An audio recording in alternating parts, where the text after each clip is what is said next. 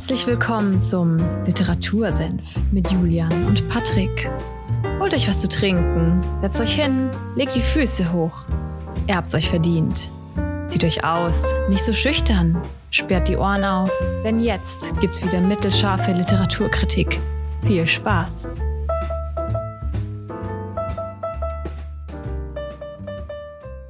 Soll ich mal ein dummes Intro machen?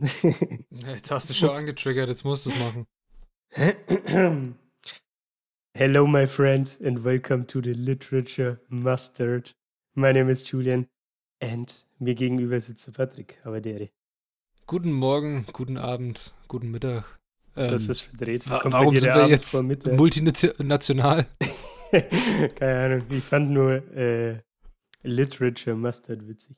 Wow, Vielleicht, vielleicht war das auch nur in meinem Kopf. danke für diesen Erguss. Ja. Ja, Ja, hast, die, hast die Sonntag. sexuelle, die sexuelle äh, Aufladung von der letzten Folge noch mitgenommen, oder? was? Äh, Die habe ich immer dabei. Okay, okay. Ja, heute Folge 39, 14.02. Es ist Valentinstag, Ja, Patrick. s- darum war ich so aufgeladen. Valentinstag, einen wunderschönen Valentinstag. Haben wir ein Liebesbuch heute, ein Liebesroman? Äh, Nein. es, es kommt auf die, auf die Perspektive drauf an. Es geht, es geht mal wieder um Hasseln. ja, wenn du es Hasseln liebst, dann ist es Dann, dann, echt ein dann, Liebesroman. ja, dann, dann gönnst du dir am Valentinstag auch nicht irgendwelche Pralinen oder Blumen, die braucht keiner, sondern einfach mal einen schönen Podcast über Startups. Ja, wieso nicht, oder? Kann man Ja. doch mal machen.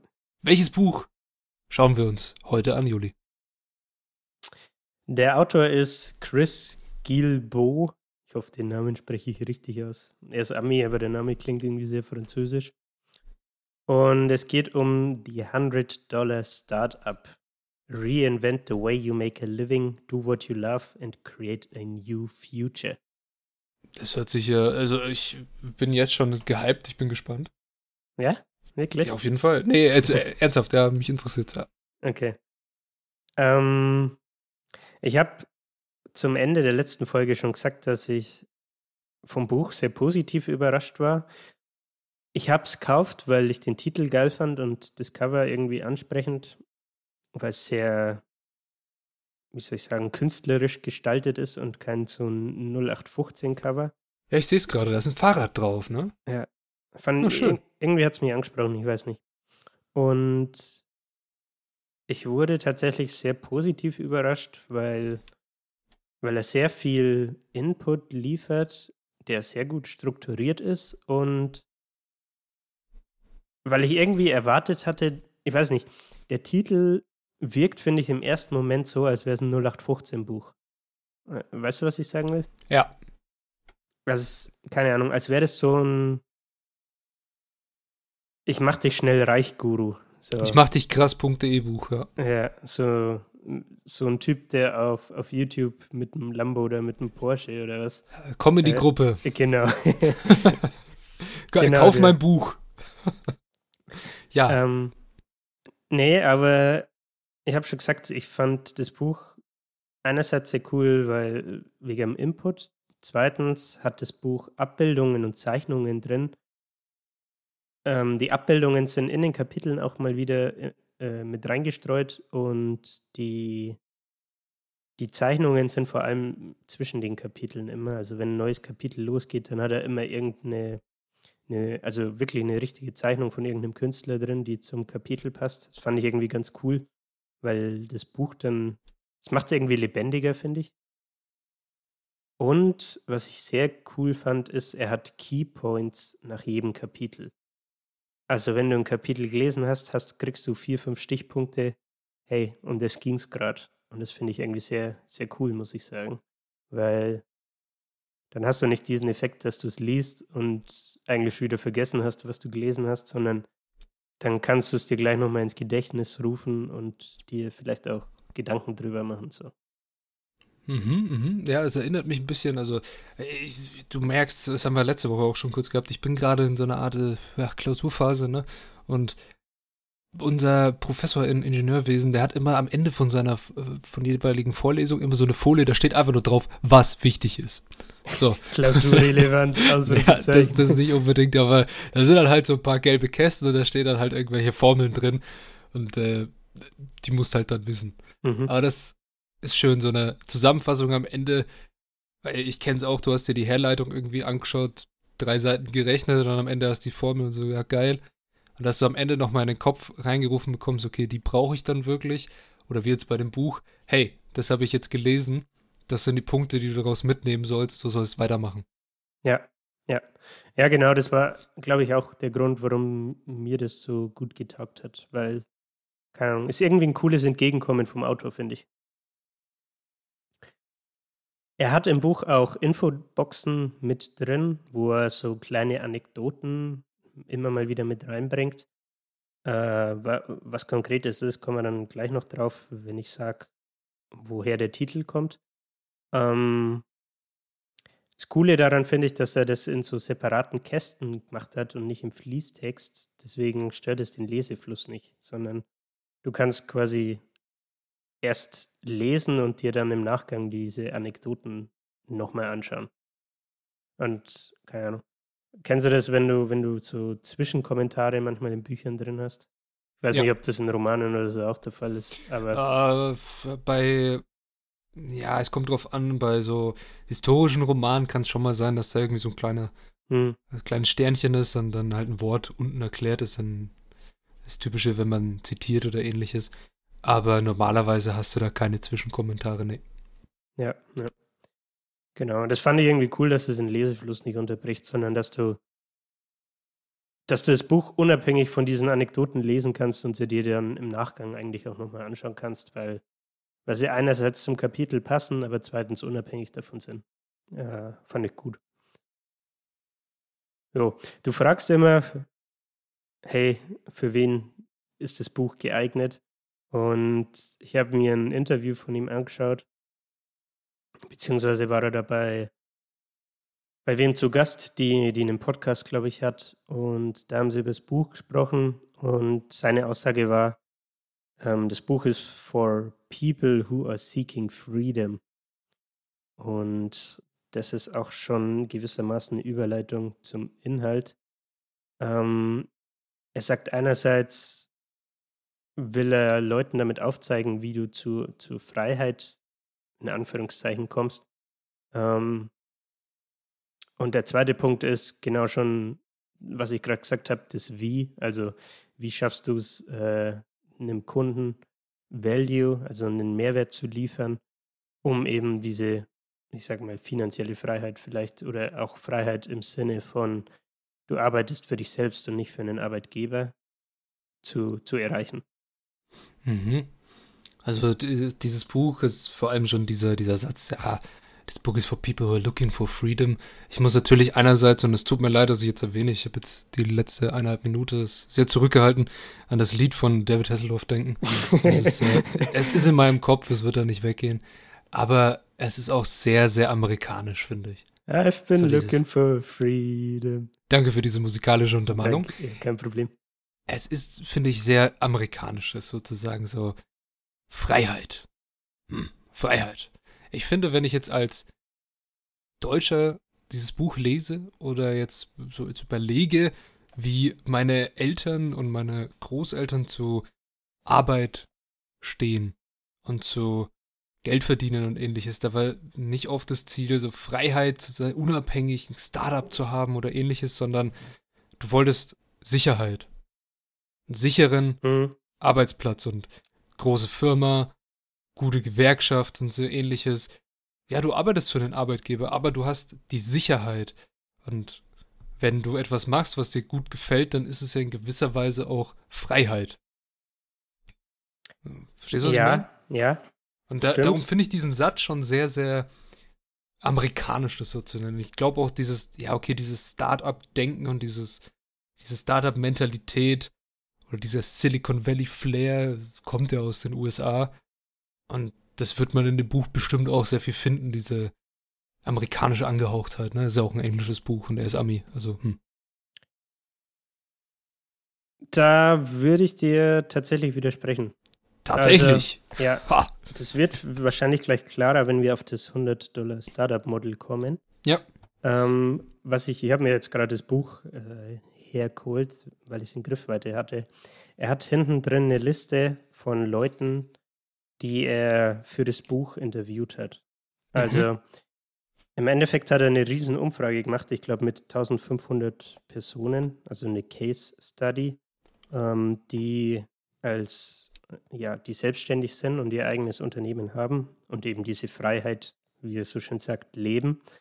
Und das Coole daran ist eben nicht, dass es nur Amerikaner sind, wie du jetzt vermutet hast, sondern ähm, er hat da im Buch hinten wirklich eine Liste drin. Ich habe es gerade vor mir, ich kann mal ein paar, paar Orte vorlesen. Also er hat im Endeffekt steht auf der Liste der Name von der Person, wie, wie das Unternehmen heißt, wo er ist und in welcher Industrie äh, er oder sie unterwegs sind. Und die ersten sind dann natürlich sowas wie Portland oder Nashville, Seattle, Boston. Und dann geht es aber auch weiter und es kommt sowas wie London, Costa Rica, äh, Santiago, Chile. Was haben wir hier noch? Ähm, Melbourne, also Australien. Dann kommt wieder mal sowas wie New York, ne? Mhm. Ähm, dann hast du aber auch sowas wie Westafrika, München, Stuttgart, Spanien. Und dann kommt halt wieder sowas wie äh, Kansas City oder San Francisco, ne?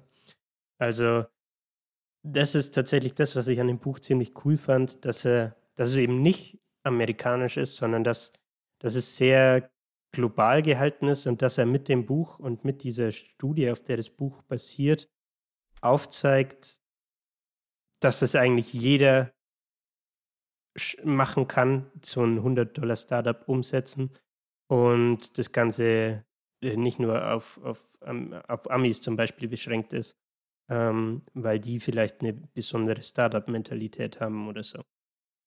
Mhm, mhm, mhm. Ja, das, äh, was ich jetzt so raushöre, ist natürlich interessant, dass er das so auf der ganzen Welt diese Befragung durchführt. 1500 Leute ist auch eine, ist eine, gute, eine, gute, eine gute Gruppe, ne? Aber was ich jetzt so gehört habe, ist, das sind nur Leute, die auch wirklich was gegründet haben, ne? Ja, ja. Okay, da, da, da fehlt mir ein bisschen die Vergleichsgruppe, dass du sagst, okay, ich frage jetzt mal einen normalen Arbeitgeber. Äh, Arbeitnehmer, sorry. Ja, gut, aber, aber, aber das ist ja auch nicht seine Zielgruppe. Ja, dar darüber wollen wir gar nicht reden, sondern über das, um was es in dem Buch geht. Und da bin ich jetzt gespannt. Genau, also ich wollte das 100-Dollar-Startup-Modell oder Model äh, noch ver vervollständigen. Du hast es gerade schon aufgegriffen. Er hat im Endeffekt 1500 Unternehmer und Unternehmerinnen befragt.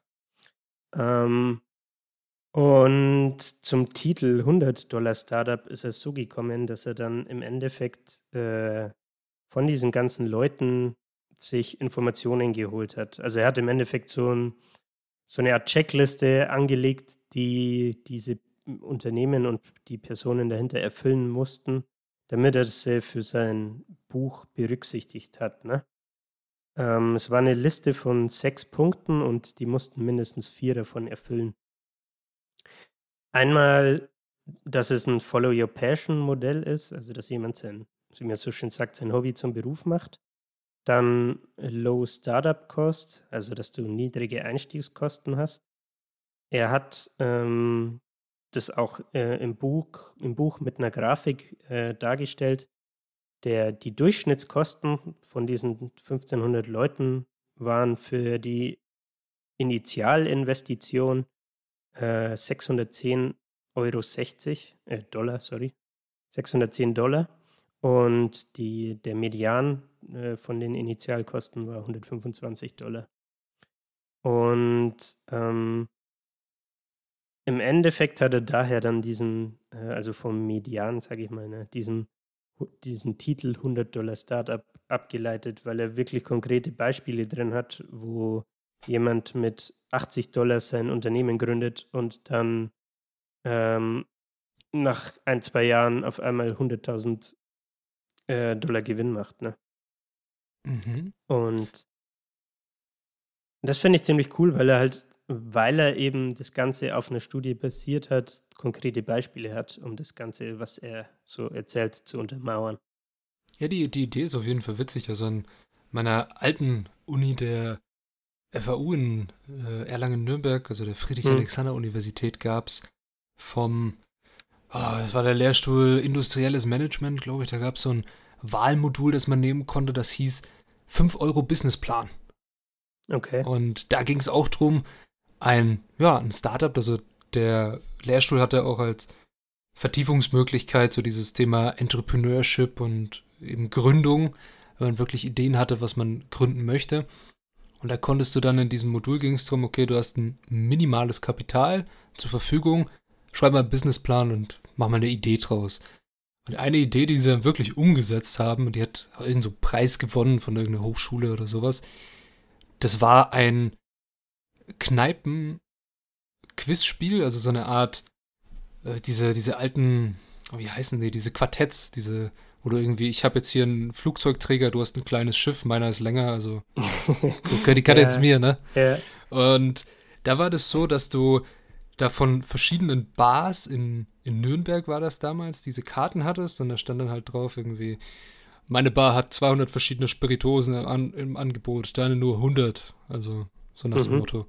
Konntest du das dann spielen, aber du konntest dieses Quiz, so haben sie sich finanziert, auch als Gutschein in der Bar, in der Bar einlösen. Also dieses typische 2 für 1, nach dem Motto. Okay. Also die Bars haben da Geld dazu geschusst, dass halt mehr Studenten, in denen ihre Bars gehen und wissen, aha, okay, die ist auch ein bisschen ab vom Schuss, aber da kann ich auch hingehen und ich krieg ein Freigetränk, also gehe ich halt mal hin und du kennst es selber, wenn man was gratis bekommt, dann kauft man in der Regel mehr.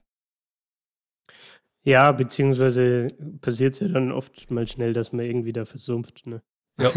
Und dann, wenn es irgendwie fünf oder keine Ahnung, wenn nicht gerade Pandemie ist, zehn Leute im Schlepptau hast, äh, lohnt sich das für eine Bar halt schnell, ne? Wenn dann ja, mal zwei, zwei Runden fließen oder so. Ja, ja witziges Thema, was das Buch auch aufgreift und man sieht das, man macht das auch in der Lehre auch ein bisschen. Um, ja, wie fängt dann an? Wie geht dann an das Thema ran? Genau. Ähm, die Quintessenz wollte ich noch kurz mit ansprechen, die er quasi aus dieser Studie herauszieht, ist, dass die, die Basis, um heutzutage mit dem Internet ein Business zu gründen, sehr einfach ist. Und er sagt, äh, du brauchst keinen MBA, also Master of Business Administration. Spar dir Gut, er ist Ami, ne? Spar dir die 60.000 äh, Dollar äh, Studiengebühren. Ich glaube, der kostet sogar hier was, der MBA. Unterschiedlich kommt immer äh, drauf an, in was für. Aber meistens, wenn du den berufsbegleitenden machst, auf jeden Fall, ja. Hm. Ähm, ja, und er sagt, eigentlich brauchst du ja nur ein Produkt oder einen Service und eine Gruppe von Leuten, die dafür zahlen und eine Möglichkeit, wie sie dich bezahlen können. Zack, hast du ein Business, let's go.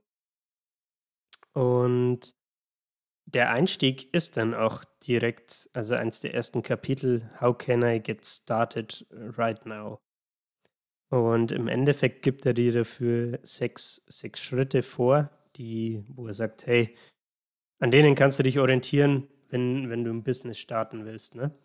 Die, die habe ich mir mal rausgeschrieben, sind zum Teil selbsterklärend, zum Teil geht er aber auf die Punkte dann auch im, im Buch nochmal mehr ein. Ähm, deswegen würde ich die einfach mal trotzdem kurz anbringen, weil dann können wir da äh, im Laufe vom Podcast auch immer wieder mal drauf einsteigen. Ne? Gerne. Also zuerst sagt er, wie ich gerade schon gesagt habe, du brauchst ein Produkt oder ein Service. Dann, zweiter Schritt, äh, erstell dir eine Website. Wenn du, wenn du kein, nicht viel Kapital aufwenden willst, dann geh auf WordPress.org, da kriegst du sie for free. Äh, musst halt nur für, für die Domain zahlen. Ne?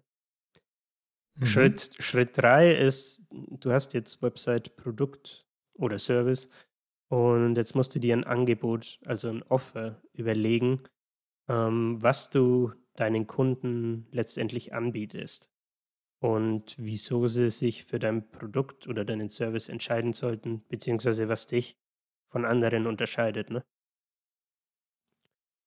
Schritt 4 habe ich auch gerade schon gesagt, äh, natürlich brauchst du dann, wenn du das, das Offer, das Angebot und dein Produkt oder den Service hast, brauchst du auch eine Möglichkeit, wie sie dich bezahlen können. Und wenn, wenn du das geklärt hast, solltest du dir überlegen, wie du dein, dein Startup, das du jetzt gründest, äh, verkündest und wie du das Marketing dafür machst, um, um den Launch mehr oder weniger zu, zu planen und durchzuführen. Ne? Also, was weiß ich, dass du zum Beispiel im Vor, vor, bevor du live gehst, schon mal anfängst, Marketing zu machen oder irgendwie Content dazu zu produzieren, ne? Oder irgendwelche Umfragen zu machen und so Sachen. Ja, und der, der letzte Schritt dann ist, das heißt Schritte 1 bis 5 äh, durchführen, von denen lernen und das Ganze dann wiederholen. Genau. Er sagt so schön, du sollst dir ein Produkt oder ein Service überlegen und dazu gibt er dir auch gleich noch einen Denkanstoß mit und sagt, was aus seiner Erfahrung Sachen sind, was, was die Leute haben wollen oder wofür sie bereit sind, Geld auszugeben. Und meistens bezieht sich das auf emotionale Bedürfnisse. Ähm, wenn du mit einem Startup oder mit deinem Unternehmen es schaffst, dass du Leuten mehr von Sachen wie Liebe, Geld, Akzeptanz, Freizeit oder Aufmerksamkeit gibst, ähm, sind sie, neigen sie eher dazu, dich dafür zu bezahlen. Oder wenn du es schaffst, ihnen sowas wie Stress, ähm, Anxiety, wie übersetzt man Anxiety? Das geht nicht so gut, ne? Ja, ein bisschen sowas wie boah, Anxiety, Angst. Angst ist eigentlich ja. ein bisschen zu hart, ne? Ja, Gibt Abneigung, Abneigung ist gut, oder? Ja. Das heißt, Stresssituationen vermeiden wollen. Ja. ja. Googelt einfach Anxiety, dann findet es raus. oder wenn du ihnen hilfst, ähm, weniger Schulden, weniger Konflikte oder weniger. Raus aus den Schulden. Ich rufe Peter Zweger dann. ich ich höre den Filzstift schon über das Clipboard. oder weniger Ungewissheit. Äh, dafür sorgst, dass sie weniger Ungewissheit haben. So. Ähm, dann tendieren die Leute dazu, dich für, für, deine, für dein Produkt oder für deine Serviceleistung zu bezahlen weil du ihnen eben dabei hilfst, dadurch, dass du ihnen mehr von etwas Bestimmten gibst oder ihnen weniger, ihnen sowas wie Stress zum Beispiel nimmst. Äh, Im Buch hat er als Beispiel dafür eine, eine Yoga-Lehrerin gehabt, äh, die irgendwie sechsstellig verdient und sich auf, ich weiß gar nicht, ich glaube auf Familien, äh, also auf Mütter äh, spezialisiert hat, ne, die Yoga machen wollen mhm. und wenig Zeit dafür haben und hat dann ihr, ihr, ihr Business aufgesetzt und ja, es ist seitdem frei, wie er so schön sagt. Ich habe mir mal noch ein konkretes Beispiel rausgesucht äh, aus der Case Study, das er im Buch erwähnt hat, weil ich das ziemlich krass fand und es meines Erachtens ein ganz cooles Beispiel ist, weil es wahrscheinlich jeder von uns, wenn man sich ernsthaft Gedanken machen würde, umsetzen könnte. Und zwar hat er das Ganze ähm, The 120.000 Dollar E-Book genannt. Die Person dahinter, äh, der Brett Kelly, war Software-Developer und hatte halt einen anstrengenden Job und ein stressiges Leben daheim, weil er und seine Frau äh, Schulden hatten. Ich glaube, er hat gemeint 15.000 Dollar Kreditkartenschulden, ne? wie es bei den Amis üblich ist. Genau. Und weil sie eben verschuldet waren, haben er und seine Frau sich eigentlich fast gar nicht gesehen, weil sie äh, die Arbeitszeiten immer so rotiert haben, dass eigentlich rund um die Uhr jemand gearbeitet hat, aber dann auch immer jemand bei, bei den Kids daheim war. Ne? Mhm. Also er hat gemeint, I'd get home and trade off with a high five to Joanna as she went to work at a restaurant. So ungefähr, ne?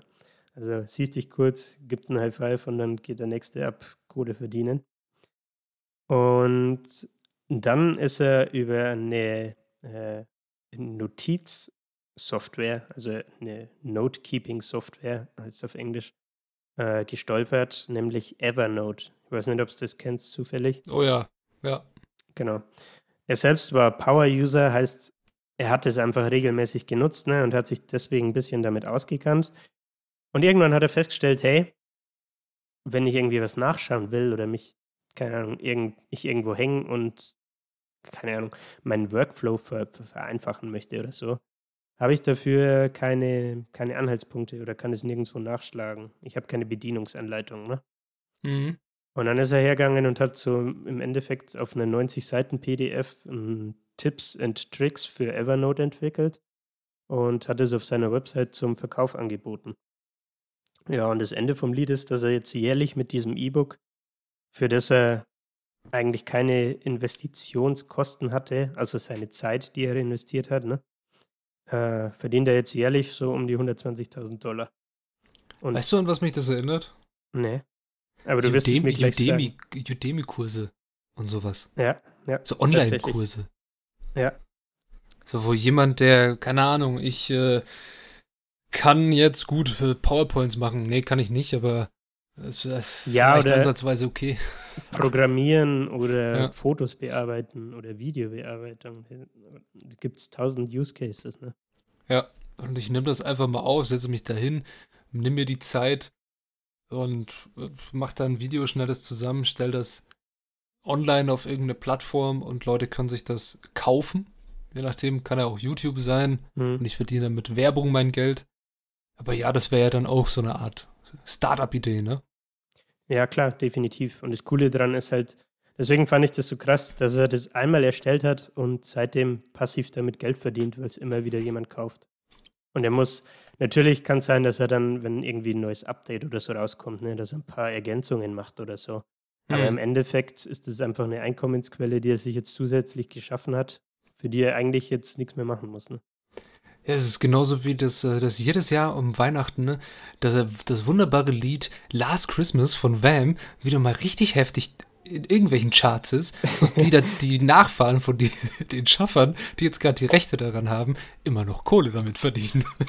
ich habe ich hab neulich ein Video gesehen, auf, auf YouTube von, von Justin. Ich weiß nicht, ob du den kennst. Ähm, da ging es um Dieter Bohlen, glaube ich, und dann hat der, der Channel Wissenswert hat Dieter Bohlen mit, äh, weil der aufgrund von Plattenverkäufen und so natürlich einen Großteil von seinem Vermögen gemacht hat, ne? Ja. Hat den mit diesem Last Christmas verglichen, wie viel die Familie jetzt jährlich noch an diesem Lied verdient. Und es war einfach ein Witz. aber ich habe die konkreten Zahlen leider nicht mehr parat. War aber ziemlich, ziemlich krass irgendwie. Aber gut, wir schweifen ab. Er hatte jetzt im Endeffekt so ein bisschen, ja, ich sag mal, einen groben Plan gegeben, ne? Wo, was kannst du Leuten bieten, damit sie dir wahrscheinlich Geld, bereit sind, dir Geld für deinen Service zu zahlen? Wie sollst du vorgehen? Und im Buch gibt er dir auch mehr Beispiele als jetzt nur das, das E-Book. Ne? Also, ähm, das ist einerseits schon ziemlich inspirierend, finde ich, wenn du einfach so viele verschiedene Stories hörst. Ne? Mhm. Ähm, ein anderer Typ, der, das fand ich auch ganz, ganz interessant, wollte ich eigentlich gar nicht jetzt erwähnen, aber mache ich der Vollständigkeit halber mal noch. Der war in einem Corporate Job, ne? Also du meintest vorhin schon, du bist in deinem bei einem Unternehmen angestellt, hast Jobsicherheit und so. Ja, Pustekuchen. Der gute Mann wurde gefeuert, weil vermutlich war das so um 2008. Es war auf jeden Fall, wirtschaftlich ging es nach unten und deswegen wurde er entlassen. Ja, das, ist, das sind wir natürlich wieder äh, bei dem Arbeitsverhältnis in den USA wahrscheinlich, ne? Korrekt. Da ist das oft nicht so mit der Jobsicherheit. Okay, das hat sich jetzt überall auf der Welt ein bisschen geändert, aber ja, man weiß nicht, ob, ob wie interessiert man daran ist und ähnliches. Da gibt es einen tollen Film auf Netflix, der heißt uh, American Factory. Weiß nicht, ob du den kennst? Nee. Da geht es darum, dass ein chinesischer Autozulieferer in der Nähe von Detroit, also in dem ehemaligen Steel Belt, der jetzt der Rust Belt ja ist, ein äh, Kraftwerk, nein, nicht kein Kraftwerk, eine alte General Motors Fabrik aufkauft und die neu aufmacht und die Leute einstellt. Naja, unter einmal bescheidenen Arbeitsbedingungen und der wehrt sich sehr stark gegen eine Workers Union, also eine Gewerkschaft. Mhm. Und die gehören ja zum Beispiel in Deutschland schon immer mit zu den großen Firmen dazu. Ja. Das ist halt so die, das, die Thematik wieder, okay, wie leicht kann ich jemanden eigentlich feuern? Beziehungsweise wie leicht komme ich, werde ich rausgeschmissen aus meinem Job oder wie sicher ist mein Arbeitsplatz? Aber das sind andere Fragen, aber er wurde rausgeworfen und dann? Genau, also er war im, im Sales unterwegs, ne? Wurde rausgeworfen und hat dann keinen, keinen Job mehr gefunden. Und ein Kumpel von ihm hat das mitbekommen und meinte so, ähm, also der war, ich weiß gar nicht mehr, was der gemacht hat. Ich glaube, der war Matratzenhändler oder so, ne? Oder er hatte einfach ein paar Matratzen im Keller. Jetzt mal dahingestellt. Auf jeden Fall meinte er, hey, ich habe diese Matratzen, kannst du mir abkaufen. Ich glaube, wenn du die auf Craigslist oder nehmen wir mal analog dazu, eBay Kleinanzeigen, wenn du die darüber einzeln verkaufst, kannst du, glaube ich, gut Gewinn machen. Äh, und dann ist er hergegangen, hat sich diese Handvoll Matratzen da genommen und hat die dann auch erfolgreich verkauft und seitdem äh, führt er sein Matratzen-Business ist nie wieder in, in einen Corporate Job, also in Unternehmen, ins Angestellten-Dasein zurückgegangen und verdient jetzt mit seinen Matratzen besser als vorher. ja, Matratzen halt, ne? Und, und er sagt. Die beste ja, Matratze kostet wie viel? Kennst du die Werbung? 199 oder so. 99. Irgendwie schön, sowas. schön konditioniert haben sie dich. Ja. Mich auch, aber. Ja, bin kein Weg dran vorbei, ne? Ich glaube, die kommt immer, wenn Football läuft, kann das sein? Ja. Ja, okay. Genauso wie diese Jack 24. Alter, die kann ich nicht mehr sehen. Ja. Aber gut. Genau, jetzt hatten wir zwei Beispiele. Ich habe vorhin schon gesagt, er gibt dir diese sechs Steps, die wir durchgegangen sind, wie du starten kannst. Bei Nummer drei hat er gemeint, du sollst ein Angebot entwickeln, das der Kunde nicht ablehnen kann, was ihn dann dazu verleitet, dass er dich bezahlt. Ne? Mhm. Und er sagt, die, die Magic Formula ist, du brauchst das richtige Publikum, das richtige Versprechen und das richtige Timing.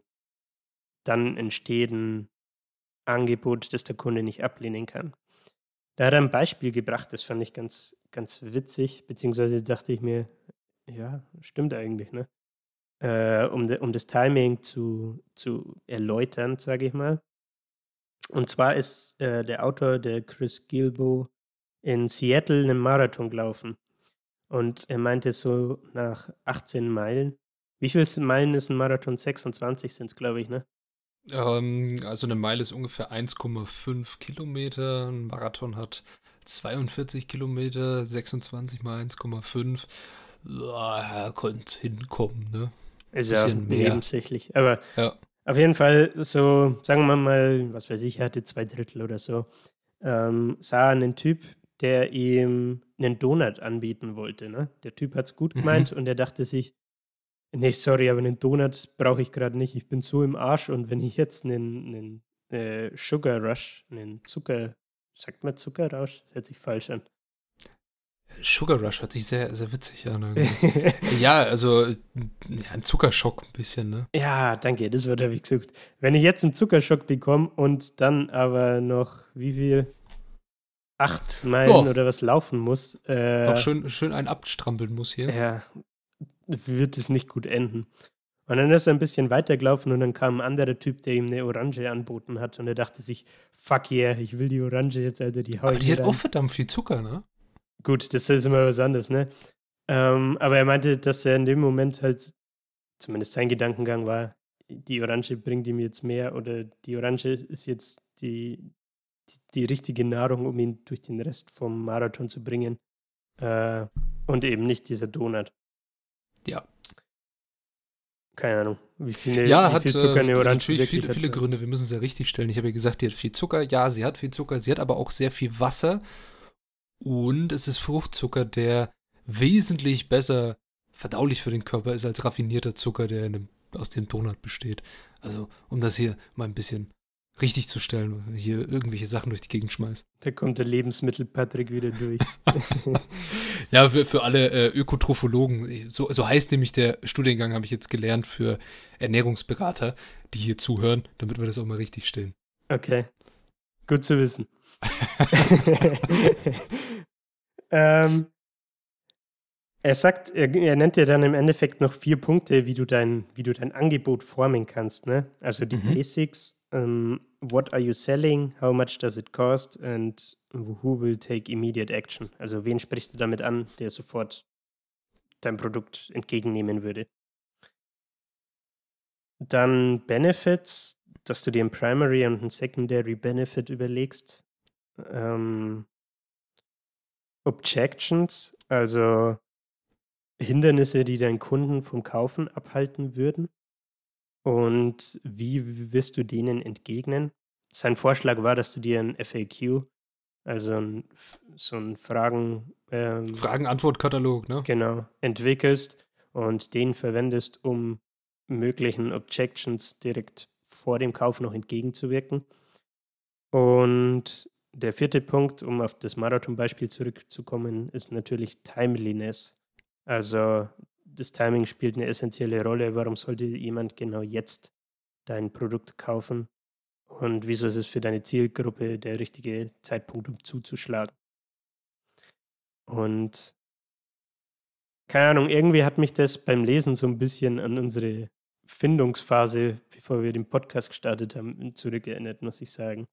So, einerseits, ich weiß nicht, ob du dich noch daran erinnerst, wir hatten auch so ein, es war aus einem anderen Buch, ich glaube, das war This is Marketing von Seth Godin.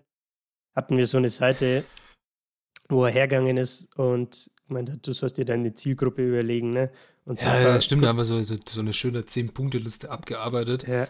Aber ganz, ganz aberwitzige Sachen draufstehen, keine Ahnung. Football-Podcast, wir beide keine Ahnung von Football. Ja. Okay, doch ein bisschen, aber äh, viel zu wenig, dass wir diese, zum Beispiel diese Informationsflut bewältigen können, die ja jeden Tag durch sonst welche Quellen gibt. Also da wären wir einfach viel zu weit ab vom Schuss, zum Beispiel.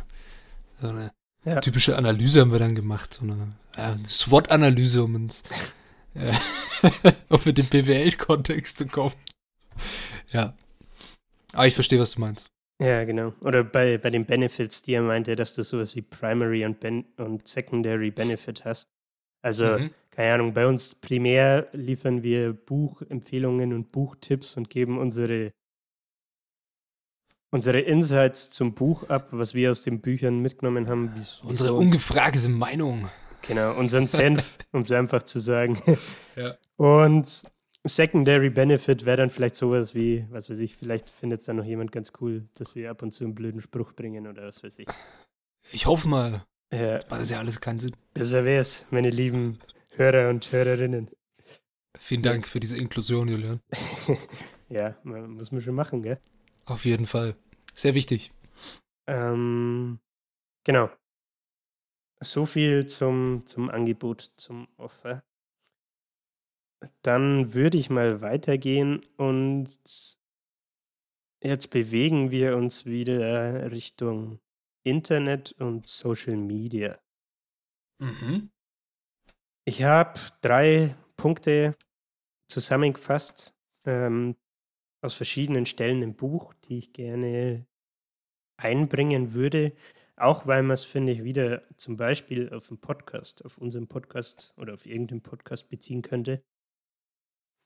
Und zwar einmal das Hub-and-Spoke-Model, ähm, einmal Give something away and watch people jump, also wie du es schaffst, Engagement, also Interaktion mit Hörern oder Kunden zu, zu stärken und zu forcieren.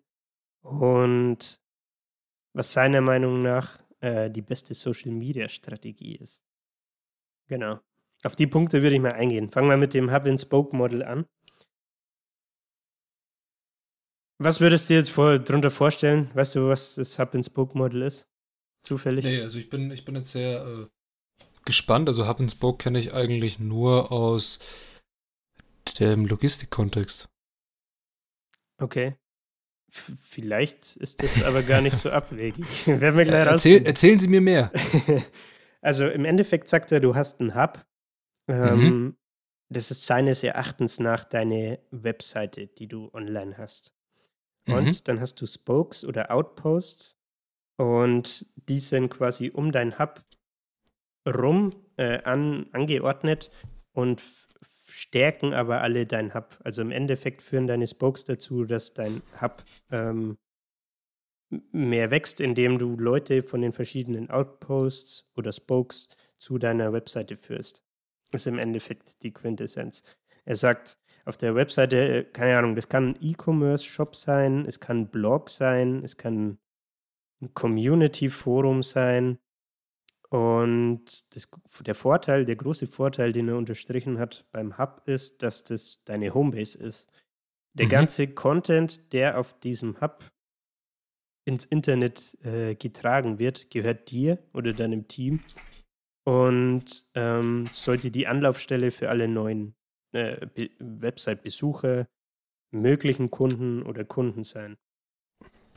Der Nachteil von Spokes oder Outposts ist nämlich, also die außenrum sind, ne, um den Hub, ähm, wäre zum Beispiel sowas wie Instagram, also Social, Social Media Apps, Social Networking Sites oder die Comments äh, bei deinem Blog, den du auf deiner Website, okay, das ist widersprüchlich.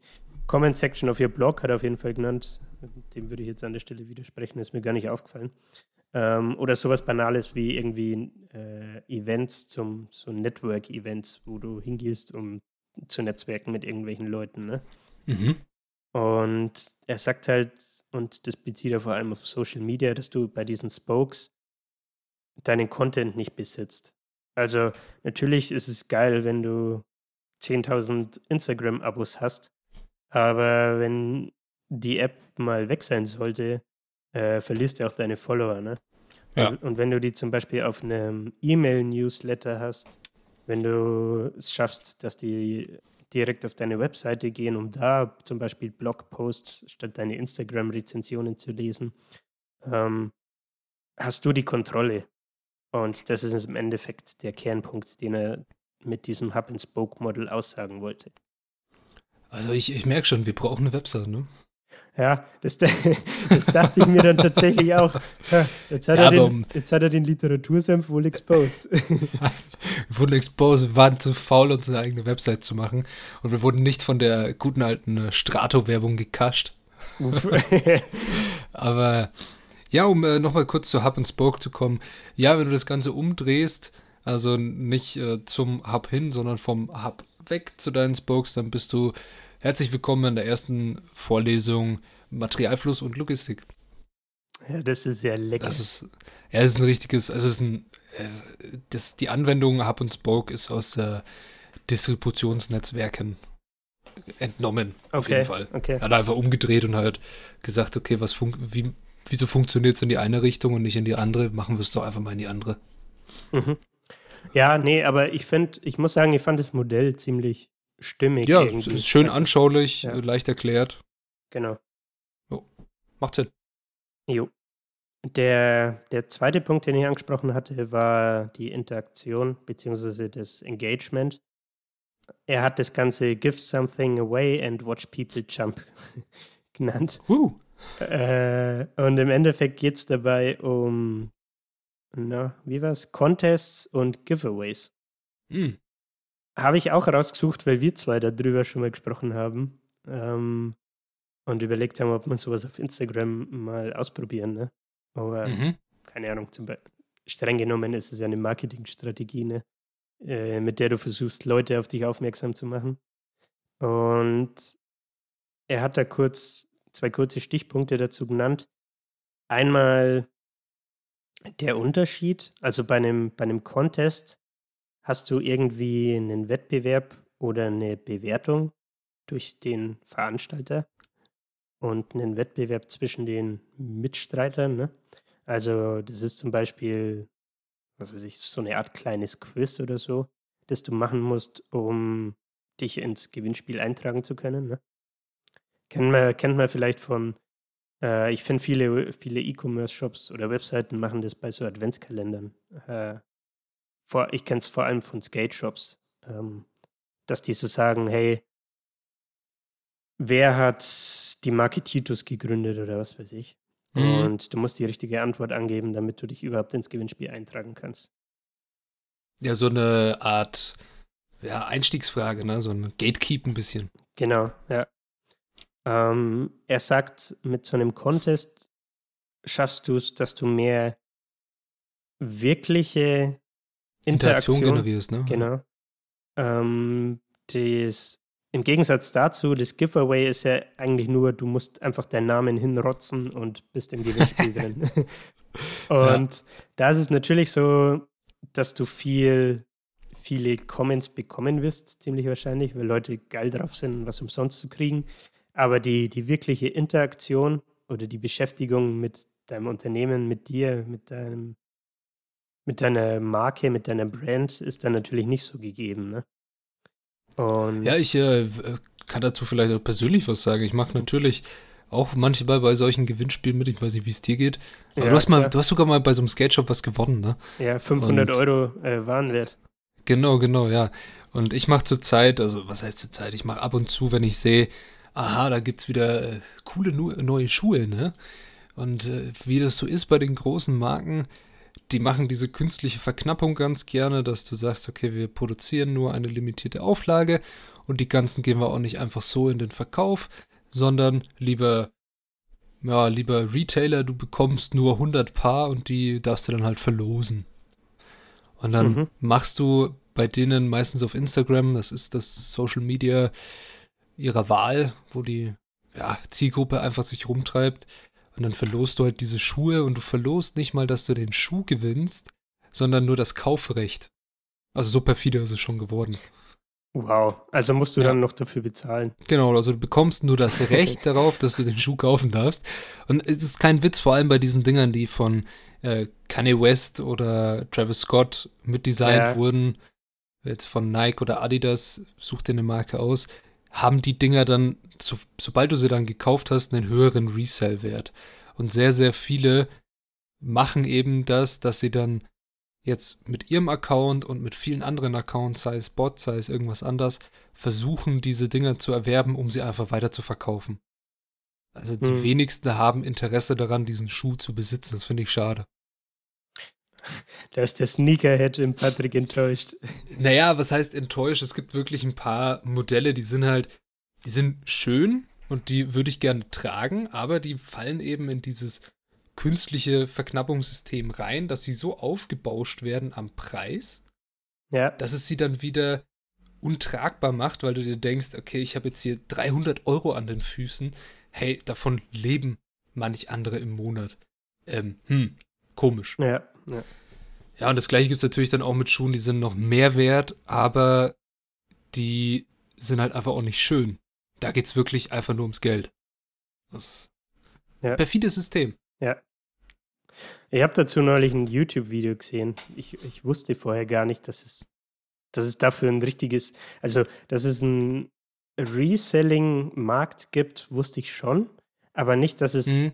zum Beispiel von, der Typ hatte von Nike, glaube ich, die App, äh, wo, mhm. wo du dich dann für verschiedene Schuhmodelle quasi eintragen kannst. Und dann musst du erstmal darauf hoffen, wie du gesagt hast, dass du das Kaufrecht dafür kriegst. Genau. Um sie kaufen zu dürfen. Kaufen. Und dann dachte ich mir, Alter, krass, das ist echt Leute machen, das ist echt wild irgendwie. Ja, Aber also es gibt ich bin auch kein Sneaker. Die, die Klassiker, also. Die Klassiker gibt es natürlich auch noch, dass man, also jetzt nicht mehr, weil die Shops zu haben, dass man da so vorm Shop kampiert und der Erste, der kommt, kriegt halt das Recht, das Ding zu kaufen. Sagt mhm. dem Motto. Macht äh, zum Beispiel Supreme ganz gerne. Die machen okay. das auf unterschiedliche Weise. Da gibt es sehr, sehr viele Möglichkeiten, wie du diese künstliche Verknappung einsetzen kannst, um.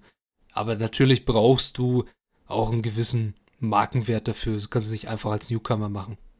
Ja, ähm, der, der TX Sports, der Skate Shop in Nürnberg, ich weiß nicht, ob du mhm. kennst, die machen das tatsächlich auch immer wieder mal, dass die so, was waren das? Ich glaube, so Nike Dunks, also das ist ein ziemlich beliebter Skate-Schuh, ja. Äh, dass die da irgendein Sondermodell davon haben und da dann entweder das über Social Media auch das Kaufrecht verlosen ähm, oder das halt im Shop einfach First Come, First Surf ist. Ne? Ja, aber wir sind jetzt ein bisschen abgeschweift. Wir sind zu Schuhen gekommen von Instagram Raffles und von Instagram Gewinnspielen. Du hast gesagt, äh, wir schauen uns jetzt gerade reale Interaktion an, also brauchen wir Gatekeeper mit irgendwelchen Fragen, dass die Leute auch mal nachdenken müssen und wie du schon gesagt hast, nicht einfach nur blöd ihren Namen da reinkloppen. Ja, mich würde es tatsächlich mal interessieren. Spätestens zum Einjährigen wird es irgendeine Art von Gewinnspiel geben. Kann ich jetzt schon sagen. Also. Ja, auf jeden Fall. Wir, wir, wir denken uns was Tolles aus. Ein Paket, ein Paket mit Büchern oder vielleicht eine vorgelesene Seite von, mit äh, Julians schönster Stimme. Bitte? nee, aber ähm, ich fände es tatsächlich interessant, dann so ein bisschen, äh, wie sagt man so schön, AB-Testen, Testing zu machen und zu schauen, wie kommt ein normaler Contest an, wie kommt es an, wenn man so ein Giveaway macht und also beziehungsweise ein Contest mit so einer Fragestellung, ne? Oder ein mhm. normales mhm. Giveaway so rum. Äh, wie sind da die Ergebnisse? Fände ich irgendwie echt interessant. Und was für ein Mehrwert das für den Literatursenf als Account dann zum Beispiel liefern würde. Also, Fand ich einen interessanten Punkt. Da muss ich jetzt an diese, diese äh, Fragen da denken bei den, für, für die es früher im Fernsehen gab. Ich glaube, gibt es immer noch. Nee, heute schickst du einfach irgendwie nur eine SMS mit Gewinn. Äh, SMS schickt ja keiner mehr. Irgendwie irgendeine Nachricht mit Gewinn an die 0900 oder sonst was. Und früher musstest du ja dann irgendeine so bescheuerte Frage beantworten wie, äh, welche, welche Farbe hat eine Tomate? Und dann war dann halt irgendwie rot und die andere war, weiß ich nicht, Plastik. Also sowas total bescheuert, dass ja. gar keinen Sinn macht. Ja. ja. Sehr genau. interessant, ja. Ja, und der, der dritte Punkt, den ich erwähnt hatte, war seine Empfehlung für die Social Media Strategie. Und zwar lautet die kurz und knackig Talk about yourself.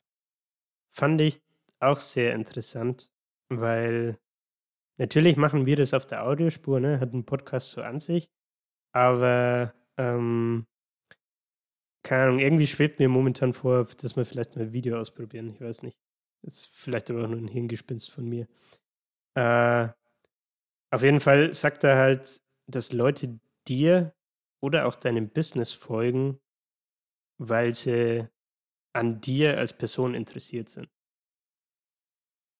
Mhm. Und natürlich kann es sein, dass du dadurch, dass du jetzt zum Beispiel wie wir Buchempfehlungen gibst und deswegen die Leute erstmal als Hörer oder als Follower gewinnst, ne? Aber dass die dir langfristig wahrscheinlich nur folgen werden, wenn du, wenn sie dir als Person folgen wollen. Wenn du ihnen nicht auf den Sack gehst, auf gut Deutsch gesagt. Weißt du, was ich meine? Ja, ich äh, verstehe auch, was du hinaus willst, ja. Genau. Und da dachte ich mir tatsächlich, kann man eine schöne Referenz zu einem Buch ziehen, das ich hier schon mal vorgestellt habe. Ahnst du welches? Ich bin überfragt. Show Your Work vielleicht. Genau, genau, genau. Der gute Austin Natürlich weiß ich das.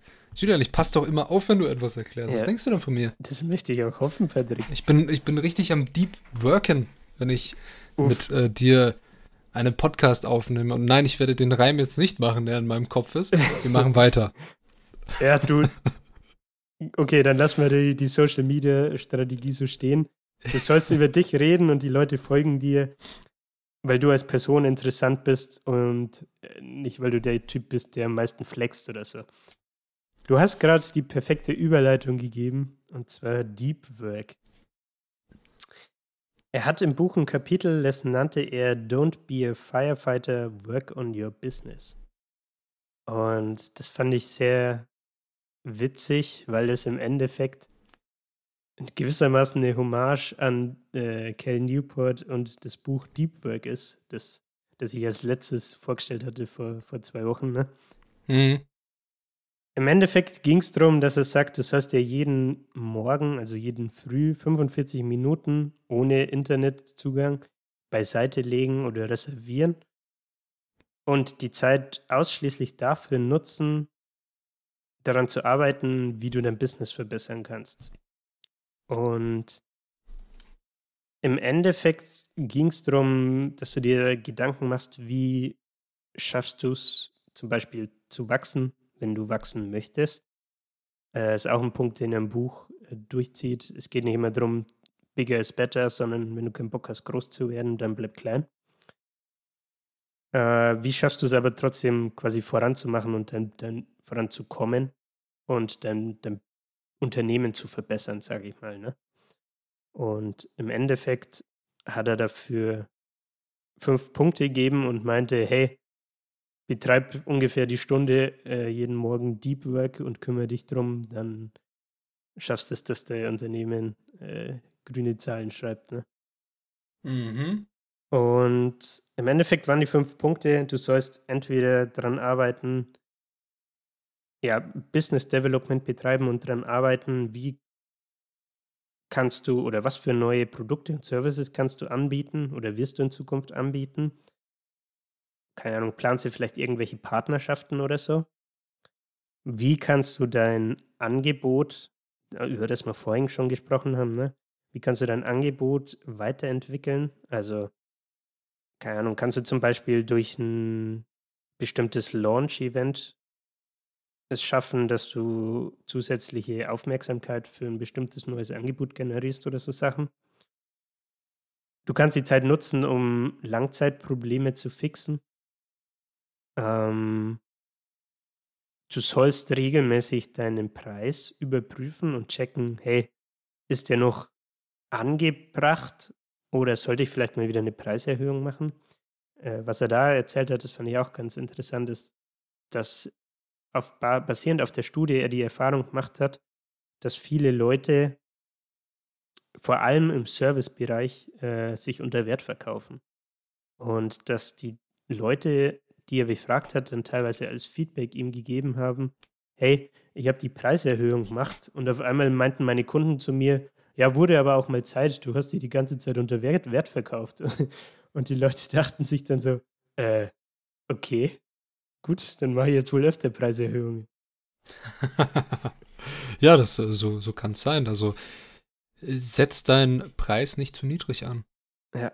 Ne? Das ist auch immer bei, also ich, ich spiele ja schon lange mit dem äh, Gedanken, das, das, haben wir ja schon mal drüber geredet, ich glaube bei Show You Work, so, so ich habe so viele Bilder auf Leinwand, auf Papier, auf ähnliches rumliegen und die werden halt einfach immer mehr und naja, sie machen ja nichts, wenn sie irgendwie da liegen. Und eigentlich habe ich mir nie angemaßt, die irgendwie zu bepreisen. Ne? Mhm. Und dann, äh, klar, schaust du dann halt irgendwie sowas an mit, ja, wie kann man seine, das sind ja Kunstwerke, seine Kunstwerke online darstellen, wie vermarktet man die und sowas. Und da ist auch immer wieder der Satz so, ja, setz deinen Preis nicht zu niedrig an und alles. So ähnliches. Und ja. Ich finde es schwer halt. Ich finde es schwer, ja. da einen Preis zu finden. Gerade bei sowas wie Kunstwerken, ne? Das ist ja, ja. nochmal sehr speziell. Aber auch da, selbst wenn du ihn am Anfang zu, zu niedrig ansetzen würdest, kannst du ja immer noch über die Zeit kontinuierlich Preiserhöhungen machen. Ne? Mhm. Leute, die das dann wertschätzen, werden auch bereit sein, einen höheren Preis dafür zu zahlen. Oder vielleicht kriegst du dann auch als Feedback, hey, du Esel, wieso hast du es nicht gleich so teuer gemacht? Ich warte schon die ganze Zeit, dass es teurer wird. Echt so. Ja. Ja, genau. ja, das ist so ein Ding nach den, nach den Klausuren auf jeden Fall. In Angriff genommen. Damit hast du mir jetzt schon wieder eine, eine Steilvorlage für, für den letzten, beziehungsweise vorletzten Punkt. Der letzte ist nur. Ich liefere dir nur zu gerne gegeben. irgendwelche Vorlagen. Und zwar geht es um die Action Bias. Also du sollst Aktion ergreifen, sagt man das so, sagt man nicht so.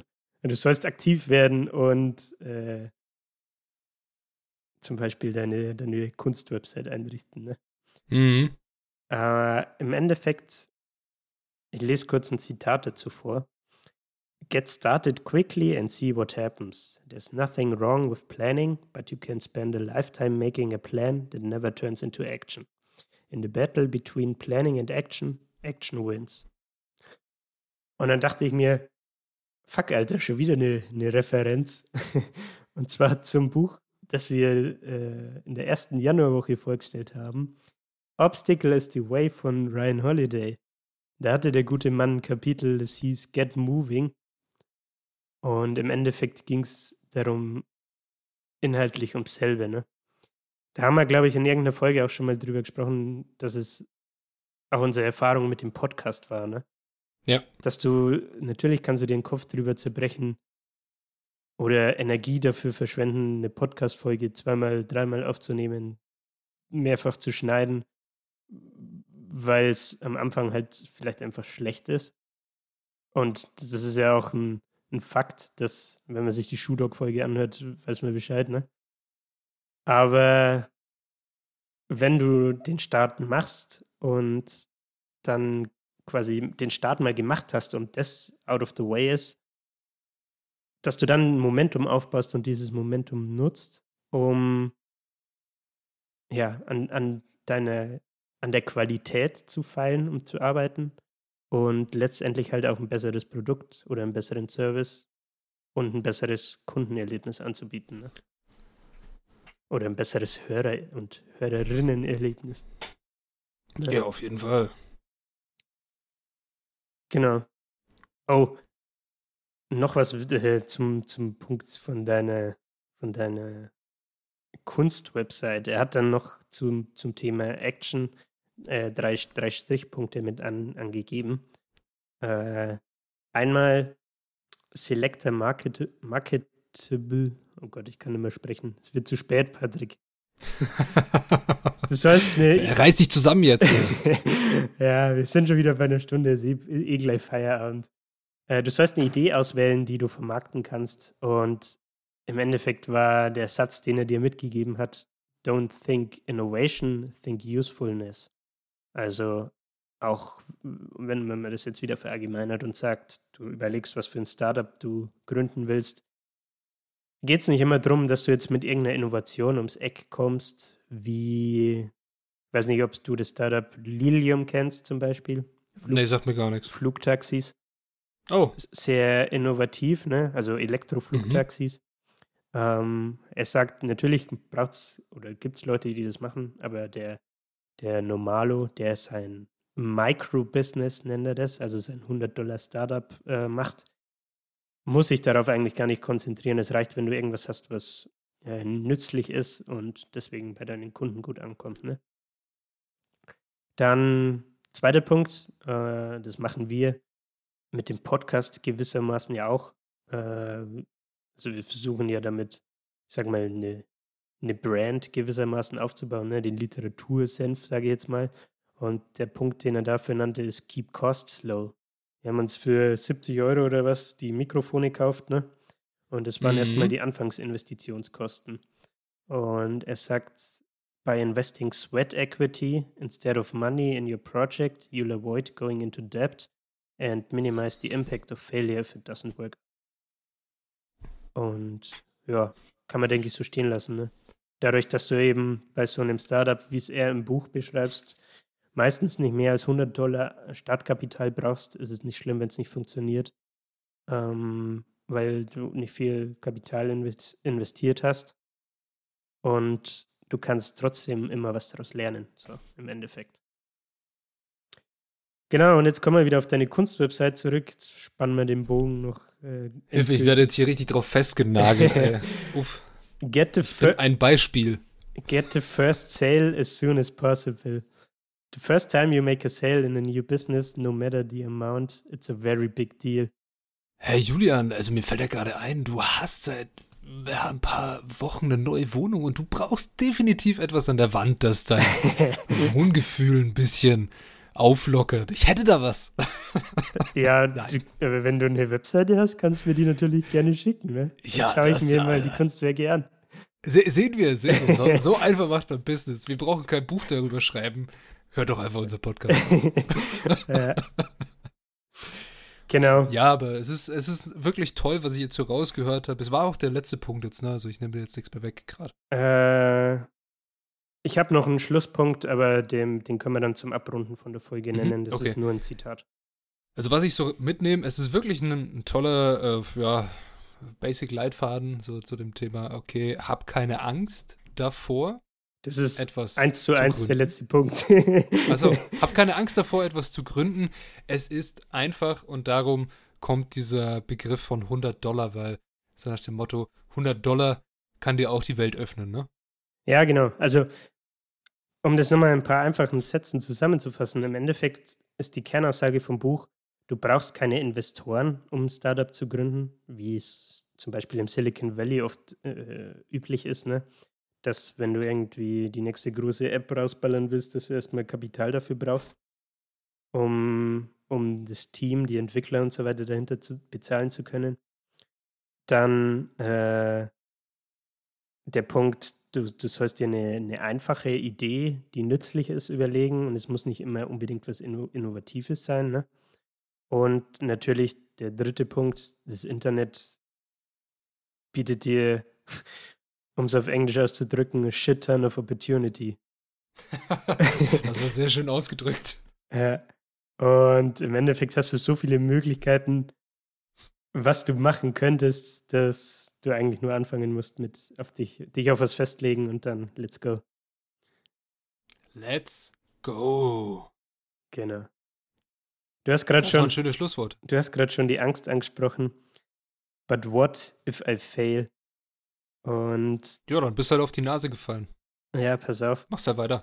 You don't need anyone to give you permission to pursue your dream. If you've been waiting to begin your own $100 startup or anything else, wie eine Kunstwebsite, stop waiting and begin. Stimmt's, Patrick? Mhm. genau. Das, Danke. Das wären, das wären meine Schlussworte für heute. Ja, also interessante Schlussworte. Also, ja, wir haben es am Anfang schon gesagt, äh, interessantes Buch für alle, die das Thema interessiert, ne? Definitiv, ja. Und ich fand es auch sehr spannend. Also, habt ihr vielleicht gemerkt, wir haben ein bisschen aus unserer eigenen Erfahrung dazu geredet. Okay, ich bin auch ein bisschen abgeschweift, aber das ist ja. Hoffentlich verzeiht ihr uns diesen Fauxpas. Abschließende Worte, Julian, möchtest du noch irgendwas dazu sagen oder soll ich einen Ausblick auf nächste Woche geben? Im Gegensatz zu, zum letzten Buch, das ich vorgestellt habe, würde ich bei diesem Buch wieder 5 von 5 Senfgläsern geben. Also, ich war echt wirklich positiv überrascht und würde es wieder lesen werde ich wahrscheinlich auch irgendwann in der Zukunft, weil die Inhalte echt gut sind, muss ich sagen. Und es ist schön rund, das fand ich auch gut. Ich finde oft bei so Büchern hat man es irgendwie, dass es ein bisschen zusammengestöpselt wirkt. Aber ich fand es geil. Würde ich auf jeden Fall weiterempfehlen, wenn man sich für das Thema interessiert. Genau, schön. Jetzt darfst du uns gerne noch einen Ausblick geben, Patrick. Schöne Zusammenfassung. Ich habe mir jetzt die ganze Zeit in der Folge überlegt, welches Buch nehme ich jetzt? Welches schöne Buch? Und ich nehme das, wo wir vor schon ein bisschen her, zwei, drei, vier Wochen, haben wir da eine Umfrage gemacht, wollt ihr lieber den Erich Kästner oder den oh. Charles Bukowski? Und ja, nächste Woche ist es soweit, wir werden über Charles Bukowskis schönen Roman Hollywood reden und gehen mal weg von 100 Dollar Startup und gehen hin zu ja, der wunderbaren Welt und der, dem schönen Moloch Hollywood in den 70ern. und, und Alkohol. Ja, ein bisschen Alkohol. Perfekt, dann muss ich mir nächste Woche einen Gin einschenken. Und Literatur. Ja, machst du doch gerade schon. Ja, der ist aber schon leer. Ja, schade. Dann, ja, wir werden, äh, komm, dann trinken wir beide was und dann machen wir schön Charles Bukowski zu Ehren ein bisschen, bisschen philosophieren über Literatur. Ich, ich freue mich drauf. Ich bin sehr gespannt. Ich habe keine Ahnung von Charles Bukowski und er interessiert mich aber sehr von dem, was ich von dir so mitbekommen habe. Deswegen. Ja, okay, sei, sei gespannt. Ich werde, uh, ich habe mehr Bücher von ihm. Wir werden nicht nur eins mit anreißen. Das wäre einfach irgendwie ihm nicht gerecht. Das ist wie bei, ja, bei Hemingway. Da ist auch ein bisschen der, der Autor mit im Fokus oder auch bei Kästner. Da muss man auch ein bisschen ausholen. Mhm. Und das werden wir bei Bukowski auf jeden Fall machen müssen, weil Hollywood ein ist der Bücher ist. Es wurde auch verfilmt tatsächlich äh, oder nicht direkt verfilmt, also in dem Buch geht es darum, er schreibt ein Buch über den Prozess, wie er ein Drehbuch für den Film schreibt. War, war er denn wirklich auch Drehbuchautor? Oder ähm, lebt, lebt er noch überhaupt? Weiß ich gar nicht. Nein, er lebt, er lebt nicht mehr, okay. ist verstorben. Frag mich nicht wann, das müsste Anfang der 2000er gewesen sein. Und das mit dem Drehbuch, das war so, da hat ihn jemand gefragt, ey, willst du ein Drehbuch schreiben? Und er so, äh, nee, eigentlich nicht. Aber dann hat er es halt trotzdem gemacht. Okay. Und ist auch ein Zitat aus dem Buch, so am Ende, wo er den Film gesehen hat, man meint das so, ja, und dann liefen halt die Credits ab und da stand mein Name und ich war, ich war, ich war schuldig. Ich war schuldig, Teil dieser Hollywood-Dynastie zu sein und ich habe mich okay. schmutzig gefühlt und sowas. Halt. Mhm. Ich bin, ich bin gespannt. Ich freue mich schon ein bisschen drauf. Es ist ein, ist ein witziges Buch. Und vor allem auch auf die Person. Klingt irgendwie ja. sehr, sehr interessant. Sei gespannt. Ja, ja von mir bleibt es nur zu sagen, vielen Dank fürs Zuhören, dass ihr eine Stunde und knapp zehn Minuten mit uns ausgehalten habt. Und wie immer, gebt uns gerne Feedback. Folgt uns gerne bald auch auf unserer eigenen Website, das dann unser Hub ist. Seid gespannt, was da kommen wird. Wir bauen unseren Hub äh, aus und strecken unsere Fühler und so. Also, ich wollte jetzt irgendwas Inspirierendes sagen, aber ihr merkt, es ist spät am Abend. Vielen ja. Dank fürs Zuhören. Bis nächste Woche. Ciao. Jo, ich möchte mich auch noch verabschieden. Wie immer, wenn ihr uns, wenn ihr uns was Gutes tun wollt, wenn ihr den Podcast feiert, dürft ihr uns natürlich gerne weiterempfehlen oder uns zum Beispiel auf iTunes äh, oder in der Apple Podcasts App bewerten. Spotify geht es, glaube ich, nicht, ne? Aber da dürft ihr uns gern folgen. Und ansonsten danke, dass ihr uns mal wieder stundenlang zugehört habt. Und wir sprechen uns nächste Woche mit Charles Bukowski. Servus miteinander.